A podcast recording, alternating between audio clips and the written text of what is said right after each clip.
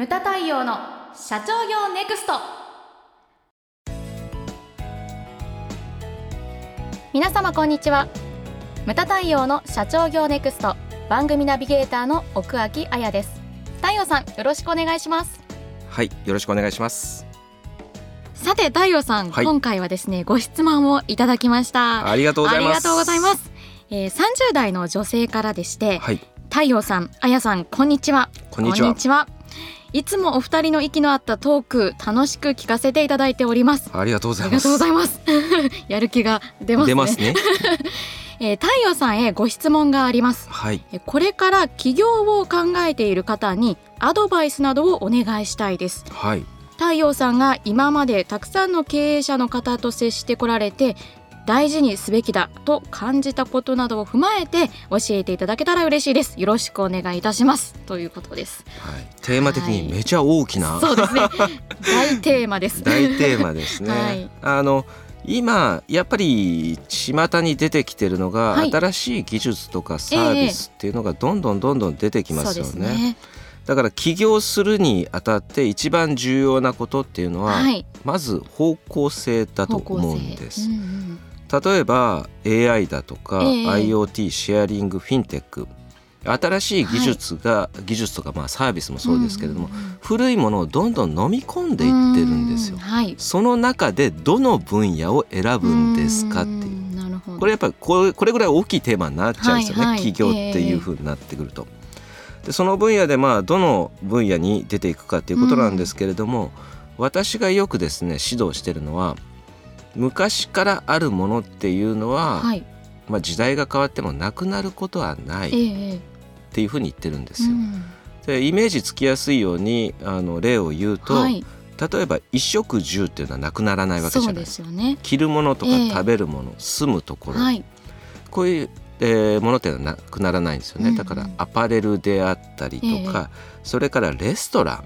レストラン。それから住宅関係とか、うんはいそういうまあ賃貸とかね、はい、管理とか、うん、そういったものっていうのはなくならないわけですよね。はい、そういったところにまあ関わっていくのか、ええ、それか例えばあの乗り物なんていうのも変わらないわけですよね。はい、あのまあ例えば馬を昔ね使ってたのがそこから馬車になって、はい、でまあ車になって、うん、で車っていうのもだからこう姿を変えてるけれども、うんうんうん、その移動の手段というのはなくならないんですよね。ね。船もしっかり、うん、飛行機もしっかりです。はい、でも最近はね車もやっぱりね、ね、その部品とかね車自体はなくならなくても、はい、そのねエンジンがなくなる電気になって、はい、モーターになっちゃうとかね、うん、そういうふうなまあ懸念はありますけどね、車自体はなくなる、うんうん、この間驚くべきニュースがやってて、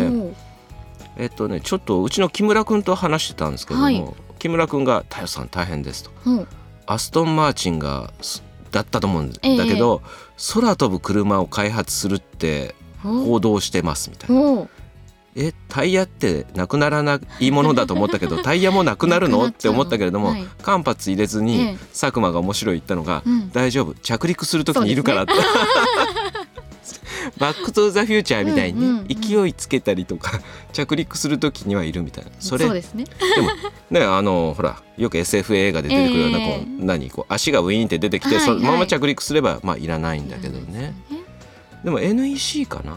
空飛ぶ自動車を開発って今朝のニュースに出てましたよ。本当ですか？それはプロペラでしたけどね。はいはい、単純に言ったらドローンの大型なやつっていうイメージですけれども、はい、そんなようなニュースも出てました。だからねあ車、まあ、車自体も昔はね、はい、なかったものですけれども、うんそれがだから新しく車って言うのかどうかわからないけど、えー、姿を変えるっていうあのまあねそれはありますよね、はい、可能性は、うんうん。うちのお客様でも車の部品扱ってる会社が結構あるんです、ね、そうですね。はいでこの間、えーと、名刺交換した方がですね、えクラッチを作ってる会社。クラッチを？クラッチって、はい、知ってる？なんか。ね視聴者には見えないんですけど今 インベーダーゲームやってるの？っていうような動きだってるこっちでしたねそうそうあのそうギアとギアをね、つなげる時に使う機械なんですけれども、はい、ギア自体いらなくなっちゃうわけじゃないですか。モーターだったら、ね、そうですね。そうアクセルを踏んだだけモーターが回転するっていうふうになったら、それはもういらないわけですよね。はい、だあの困ってる会社ありましたけれども、ね、よくこう言われてるのが、はい、成長期成熟期、衰退期。これは商品でも言えることだし、まああの人間でも言えることですよね。うん、まあ会社自体にも言えることなんですよ。でどの会社も成長期があって成熟期があって、まあ、衰退期というか、はい、ね、あ飽和状態になるわけですよね、ある程度までいくと。でそこで何が出てくるかって言ったら、やっぱり多角化なんですよ。事業を。いろんな分野に進出していったりですとか、はい、まあ、商品を開発したりですとか、はい、で誰もがですねそれを、まあ、成長期成熟期衰退期は分かってるけれども、うん、その先っていうのを考えてる人っていうのは少ないわけですよね。ね。だから企業30年説とか言われたりとか。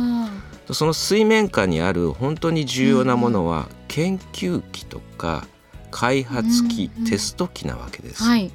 それいくつも試してそしていいものを選んで、うんうん、それをまた伸ばしていくっていうのをいくつも手がけていかなきゃいけないと、これがですねこれからのまあテーマなのかなというふうに思うわけですよ。うんうん、でよくですねまあ、大手も中小企業もそうですし、はい、イノベーションイノベーションって言うじゃないですか。そうですね、でもさあいちゃんさイノベーションって何よって言われたらさえー、って思うよね。えー、ってなりますよね。確信だけれどもさ 確信ですって言ったらバカですか？っていうふうなね。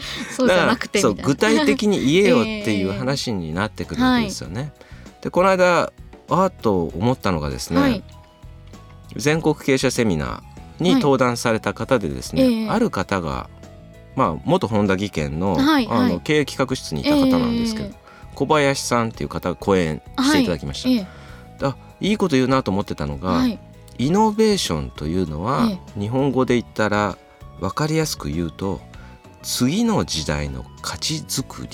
次の時代の価値づくり。価値っていうのはあ、まあ、勝ち負けの価値じゃなくて価値ですね。バリューの方の価値です、はい。え次の時代の価値を作る、はい、これがですね社長の仕事、はい、って言ってしまえば社長の仕事ってこれ以外ないというふうに言ってましたあその通りだなと思ったんですよ。でホンダはですねじゃあ次の時代の価値づくりについて会議をやりますって言って、はい、10個しか出てこなかったら君会議室から出てっていいよっていう。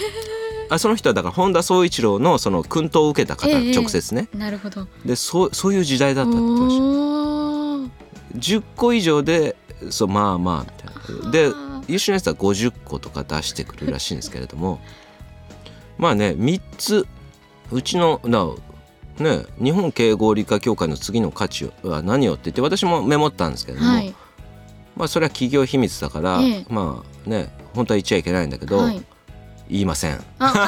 すごい今 いやでも日本ワクしたのに。いやちゃんとメモ メモ会社にあるんだけどあの、まあ、ここポッドキャストということで、え。はいえー、3つ、はい、3つこうね誰も、まあ、これからの日本日本の価値づくりというふうに考えると3つ考えてきたんです。よ。何でしょうか？例えばですね、はい、セキュリティ。セキュリティ。まあ高齢者もそうなんだけどね、はい、セキュリティ。例えば、うん、ほら最近この夏でね新潟の事件しかり加古,、ええ、加古川の事件あり、はい、いろんな事件ありましたそうですね。それ全部防犯カメラとかね、うんうん、すごいこう出てましたよね映像が。だそういった技術の進歩っていうのはもっと欲しいなっていうふうに思いますしそれから例えば健康。健康です、ね、健康です。人生100年時代ですからね、うん、健康それから美、はい、美。美です B ですね。B はもう永遠のテーマです、はい、えー、あまあね、はい、次の時代だけではないと、はい、あのそんなこと言ったら健康だってそうじゃん。ますます、はい、でもね、うんうん、美って変化するんだよ。ほう。どういうことですかそれは？あの江戸時代に美人の日本人、日本ね日本人が持ってた美人像と今の違うわけじゃないですか。はいはい、例えばガングロが美って言われてた時代もあるわけですよちょっと前に。まあそうですね。ヤマンバですか？みたいなね。あったじゃないですか、はいはい、ファッション的にね。ええ、でね、引退されるけども安室奈美恵さんがその一時代を作った時もあったわけじゃないですか。うんはいはい、で眉毛が細いのが美とされた時代もあるし、うんうんうん、今逆に太くなったりとか、ね、はい、あのファッションもそうですし、うん、そうそうですよね。うんうん、で例えば私が最近あのしみじみ思ってるのが私もジムに通ってますけども、はい、トレーニングをする女性が増えてきたわけです。よ。これ女性がトレーニングをするの反対語は何何だか知ってますか？女性がトレーニングするの反対語？まあセリフでね。え何ですか？あの一時あったのが、はい、これ誰々さんちょっと運んでって言ったら「うん、えー、筋肉つくから嫌だ」っていうセリフで なんだよつけろよみたいなね。そういう。そう筋肉イコールダメみたいな時代あったわけじゃないですか「えー、筋肉つくから嫌だ」とか。日焼けもそうですよね。昔は、ね、今健康上の理由もあるけれども、うんうん、がん。になりやすいとか、はいはい、シミになりやすいとか、うんうん、あの黒いのが健康美とされてた時代もあったし、えー、その美っていうのは変わってくるんだなと、うんうん、今だから細いだけではダメで、うん、びっしりブームとかもねありますよね、うんうんうん、お尻を鍛えるとか。そうですね。うん、まあちょっと会長チックになっちゃったけど。ですね。ちょっと今親子の血を感じましたよ。いやいやいや、実際ブームじゃん。実際いや会長はただお尻が好きなだけで、私はあのびっしりのことを言ってそう、ね、言ってるんです。マーケティング的にね。あのそういうのも時代とともに変化するわけですよね。えーはい、であとね最後三つ目が言語。言語。うん、だ労働力っていうのがこれから減少してくるって言われてるじゃないですか。はい。はい、その中で、まあ、問題になってますけどね、はい、外国人の労働力を借りるのか借りないかとか、うんうんうん、日本は島国だったから単一民族だったけれども、えー、今芸能人見ててもそうですけれども、ね、周りでも外国の方と結婚される方増えてますよね。そうですね。ある統計では5人に1人とか。あもうそんなにいるんですね、うん、だって私の親戚にも実際いますからね。あのスペイン系アメリカ人といとこ結婚してるんですよ。うん、マイケルっていう、ね、マイケル。マイケル、はい、マイマイって呼んでるんだけど。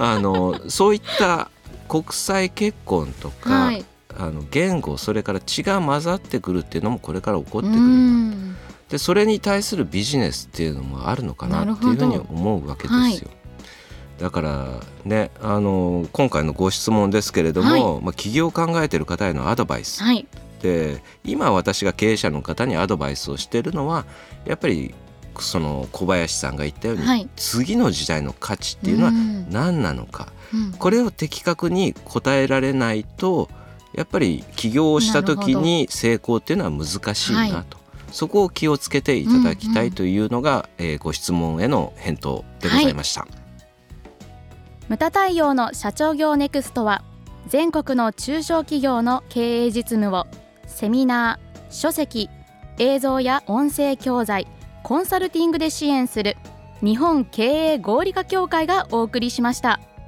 今回の内容はいかがでしたでしょうか？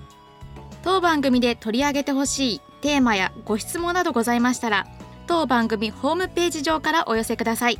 お待ちしております。それではまた次回お会いしましょう。